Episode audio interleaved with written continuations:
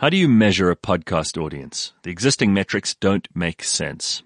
Soon, we'll be sharing some thoughts and insights on why podcasting is different. And it won't just be me talking. It'll involve both actuarial and behavioral science. Before we go down another new road, and just before CliffCentral.com's fifth birthday, I thought it might be interesting to talk about podcasting by numbers.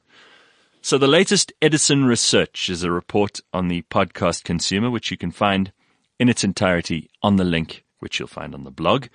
This research is based on some quantitative research, which makes for interesting reading in media. And the idiots keep telling us that it's unreadable, unpredictable. There are a few important findings worth thinking about though. So to save you time, here is the most interesting information. An estimated 144 million Americans older than 12 years old have listened to a podcast. In 2014, that number was only 30 million. Men slightly outnumber women in podcasting, but it's about 60-40, so the gap isn't very wide. Our own research at Cliff Central and on Google Analytics bears this out locally. Podcasting audiences are split into three major age ranges. 41% of them are 12 to 24 years old. That's the majority. 39% are 25 to 54 years old. And the remaining 55 plus age bracket account for 16 to 17% of the listeners. This is great news because the medium is young and is popular with people who will convert to it and stay with it for much longer, probably never experiencing traditional media after that. In racial and ethnic breakdowns, the podcast audience almost exactly mirrors the racial and ethnic demographics of the USA. With our CliffCentral.com audience, it appears to reflect the same, depending on the content. Income levels. Well, podcast listeners have a higher annual household income than the average numbers in the US population. Most podcast consumers have an annual household income of over $100,000.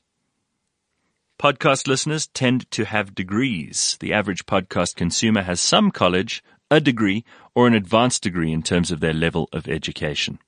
As far as employment goes, the vast majority of podcast listeners are employed full-time or part-time. Only the retired, the unemployed, and students underperform the national average. 16% of podcast listeners listen to one podcast a week, 21% listen to four or five, 32% listen to between two and four, and a full 17% listen to more than six podcasts a week. Most people listen at home, followed by the car, while walking, at gym, at work, and on public transport. The great thing about podcasts is they're on your phone, so you can take them wherever you go.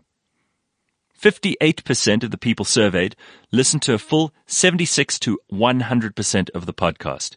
That's a very sustained level of attention and duration. Bear in mind there's no average podcast length. People who download a podcast usually listen to all of it. The main reason that people say they listen to podcasts are one, to learn new things, two, to be entertained, three, to stay up to date with the latest topics, four, to relax, five, to feel inspired, six to escape, and seven for companionship. That's a world away from the main reason people listen to music radio, which is just to hear their favorite songs. People said that the reasons that they loved podcasts were because they could do other things while they were listening, because it's portable, because they like the hosts, because you can listen on a computer or a mobile device, and because they make them feel smarter. Podcasting is also growing its share of ear, or the amount of time people spend listening to audio in America at 28%.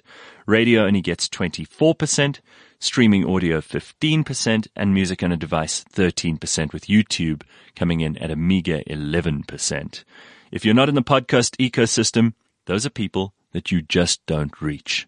In the words of Diana Ross, reach out and touch somebody's hand or ears.